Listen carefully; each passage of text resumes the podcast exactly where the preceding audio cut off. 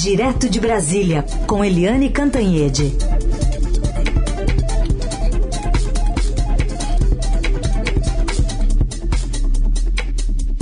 Oi, Eliane, bom dia. Bom dia, Raíssen, Carolina, ouvintes. Bom dia, Eliane, bem-vinda.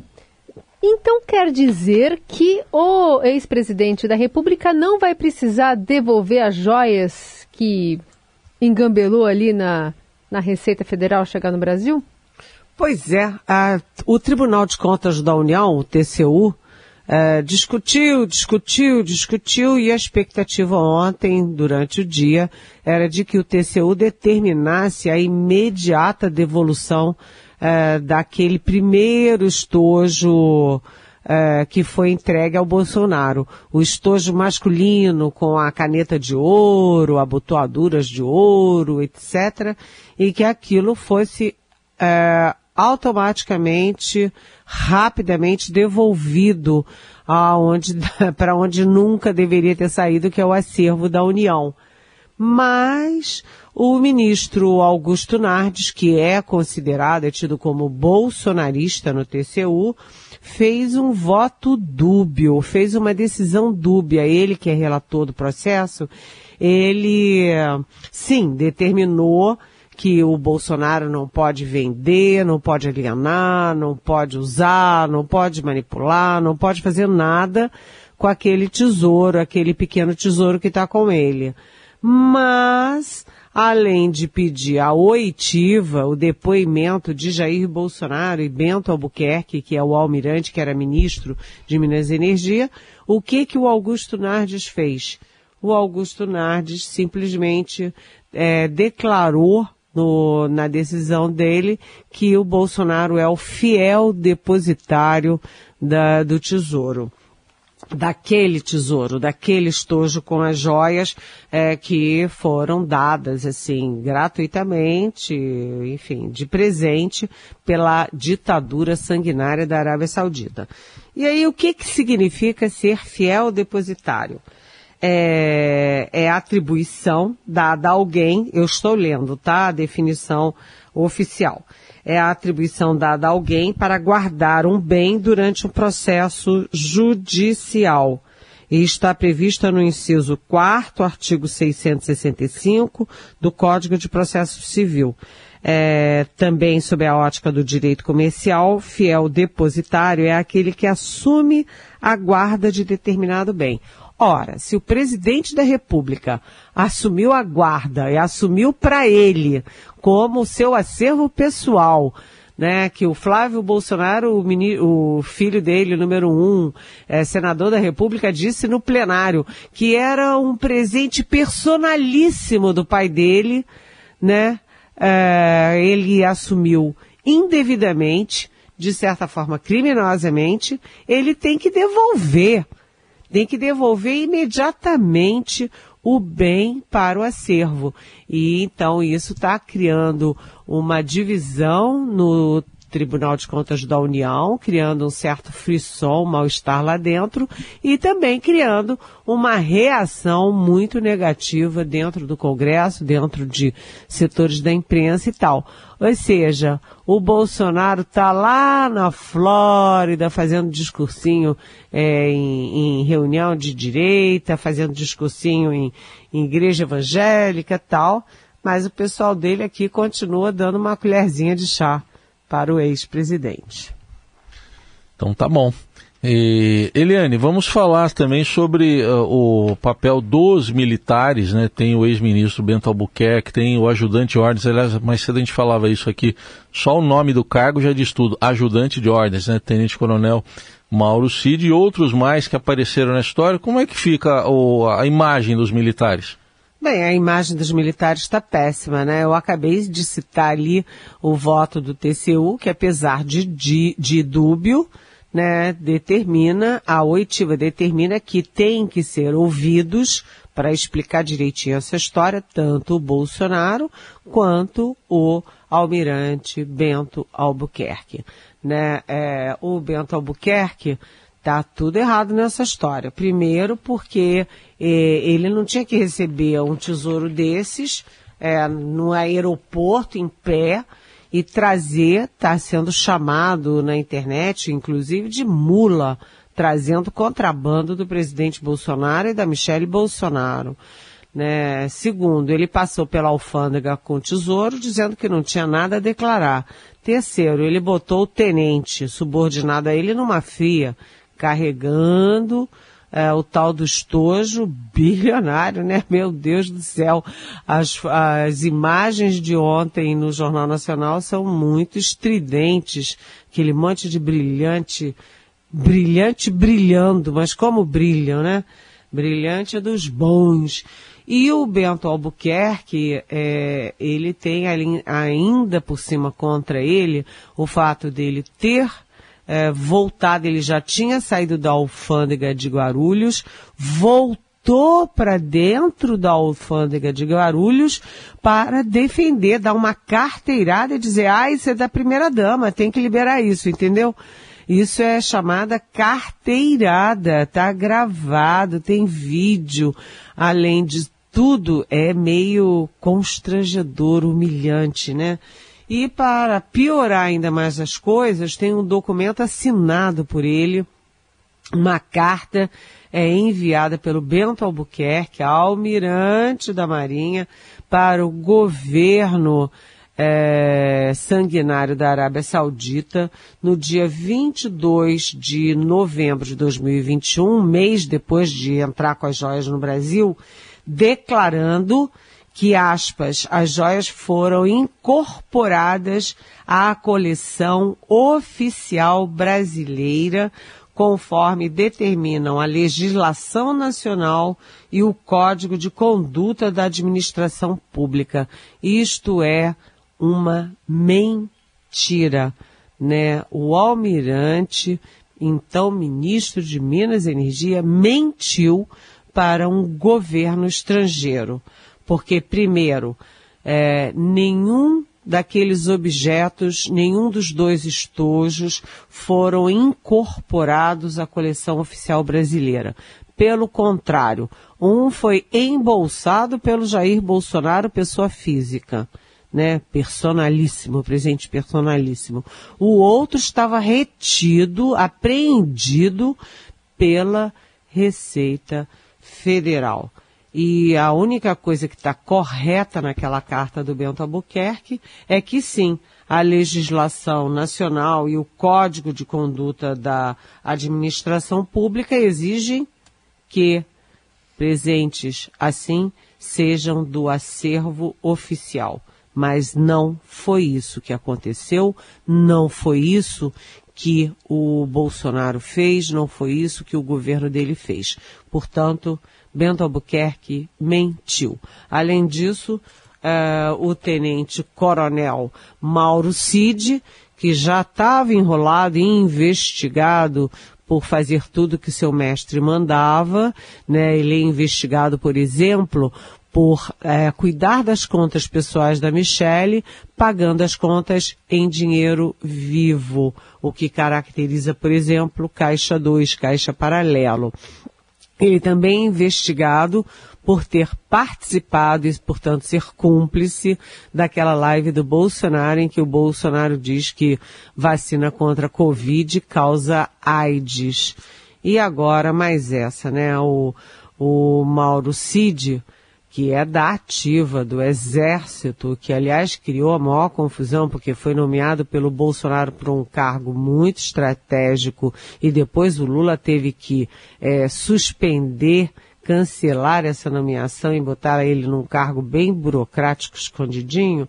Mas o Mauro Cid, ele é, é, que foi matar no peito essa história. Ele é que moveu mundos e fundos, tem ofícios assinados por ele para para tudo quanto é lado, para retirar as joias, aquelas joias de 16 milhões e meio de reais lá de Guarulhos e dar para a primeira dama. Então foi, por exemplo, o Mauro Cid que acionou um uh, Boeing da FAB para levar um sargento para Guarulhos para recuperar as joias. Então, olha aí, é, isso causa muito mal-estar nas Forças Armadas, né? É, os almirantes discutindo para lá e para cá se o Bento podia ser mula, não podia ser mula, se devia trazer ou não. Os no Exército, todo mundo discutindo se o Mauro Cid devia ser tão vassalo ou não. Enfim, é, é mais uma comprovação do mal pernicioso que o Bolsonaro fez às Forças Armadas e aos princípios basilares das Forças Armadas: ordem, disciplina e hierarquia. Eliane Cantanhede vai seguir conosco lá direto de Brasília, agora para falar sobre um cenário mais eh, de diplomacia brasileira, de reatar alguns laços e da política externa do governo Lula, especialmente sobre a Nicarágua, mas também dessa visita recente, eh, agora quarta-feira, enviada pelo presidente Bolsonaro, que desembarcou no Brasil uma comitiva para ter ali uma aproximação com o Estado venezuelano, especialmente com o chefe Nicolás Maduro. O objetivo do grupo, chefiado inclusive pelo assessor especial da presidência Celso Amorim, seria reatar uma relação cheia de nuances, não, Eliane? Pois é. Ontem houve dois movimentos combinados da política externa enquanto o Amorim ia meio sigilosamente para Venezuela, o ministro das Relações Exteriores, Mauro Vieira, ia uh, oficialmente ao Paraguai. Vou começar pelo mais simples. O Mauro Vieira foi ao Paraguai porque são quatro sócios do Mercosul, né? Brasil, Uruguai, Argentina e Paraguai. E o Lula já foi ao Uruguai, já foi à Argentina e estava faltando o Paraguai. Então, o, o Mauro Vieira foi lá e além de é, conversar sobre as é, questões é, bilaterais, que são muitas, né? A fronteira com, é, com o Paraguai é muito complexa, tem a questão dos é, brasiguaios, tem, enfim, tem muita coisa para discutir. Ele também foi se informar sobre as questões internas lá e tal.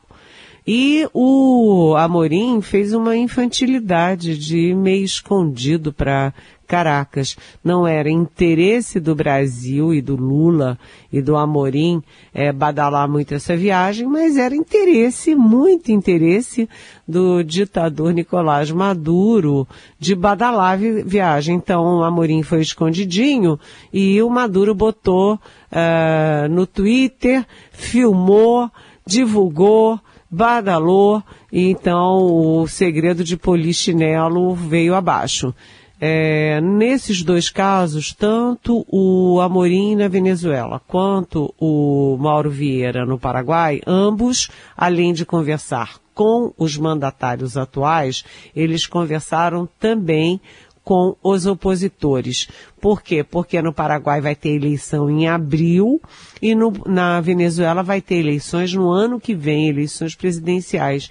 Então, o Brasil mostrando, olha, nós estamos aqui visitando o presidente, mas estamos também abrindo diálogo com as outras forças políticas.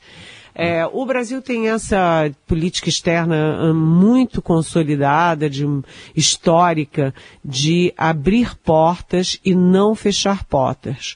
Ou seja, é sempre manter o diálogo. O Bolsonaro fechou a embaixada brasileira uh, na Venezuela, portanto a Venezuela fechou a, a, embaixada aqui no Brasil e os venezuelanos que moram aqui, como é que ficam? E os brasileiros que moram, dezenas e dezenas de milhares de brasileiros que moram na Venezuela, não tem apoio consular, não tem apoio para nada. Além disso, a Venezuela deve um bilhão de dólares para o Brasil, 80% desse, é, disso é para o BNDES e 100 milhões de dólares, a parcela de 100 milhões de dólares está vencendo nesse semestre. Então tem muita coisa para conversar. O governo brasileiro é o mediador das dívidas da Venezuela com, com empresas privadas, com o governo, com o BNDES aqui no Brasil. Muita coisa para ser conversado. Agora, é, isso aí faz parte, né? Conversar faz parte da diplomacia é, da diplomacia brasileira particularmente faz parte não bater a porta na cara de ninguém, não fechar embaixadas. Agora, o caso da Nicarágua é sim muito complicado. O Lula tem uma relação, digamos, meio pessoal com Daniel Ortega, porque o Lula conheceu Daniel Ortega no lado bom do Ortega quando ele liderou a revolução que derrubou uma ditadura sangrenta na Nicarágua. Só que aos poucos o Daniel Ortega foi evoluindo ou involuindo para ser um ditador tal qual aquele que ele derrubou. Então hoje a, a, a Nicarágua tem aí relatos de tortura, assassinatos, perseguições e a última coisa do regime foi simplesmente é, cancelar, cance, é, cancelar a nacionalidade, a cidadania de cidadãos que sejam adversários, inclusive de jornalistas. Né? Você criticou, deixa de ser nicaragüense e passa a ser um ser no limbo na comunidade internacional. É de uma crueldade horrorosa e o Lula está em cima do muro. Né, o Lula, a política externa Itamaraty.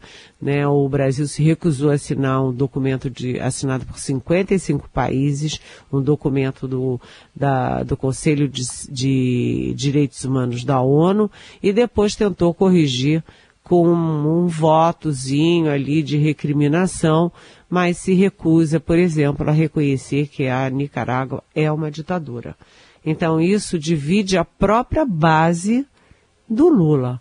Isso divide a própria base é, política parlamentar do Lula. Não pode, é, tudo bem, você manter o diálogo com Putin e com Zelensky, mas o Putin é o invasor o Zelensky é a vítima. Né? A Nicarágua, você ser condescendente com o regime do Ortega é você condenar, você ser contra as vítimas, a população nicaragüense. É um erro diplomático e isso está causando muito furor dentro e fora do Brasil. Eliane, outro assunto do dia, um jantar de ontem do presidente Lula com o presidente da Câmara, Arthur Lira, um com apetite de apoio, outro com apetite de cargos. Definidíssimo, você matou a pau, matou a charada. Agora foi curioso porque assim como a viagem do Amorim não estava na agenda, também o jantar de ontem não estava nem na agenda do Lula, nem na agenda do Arthur Lira.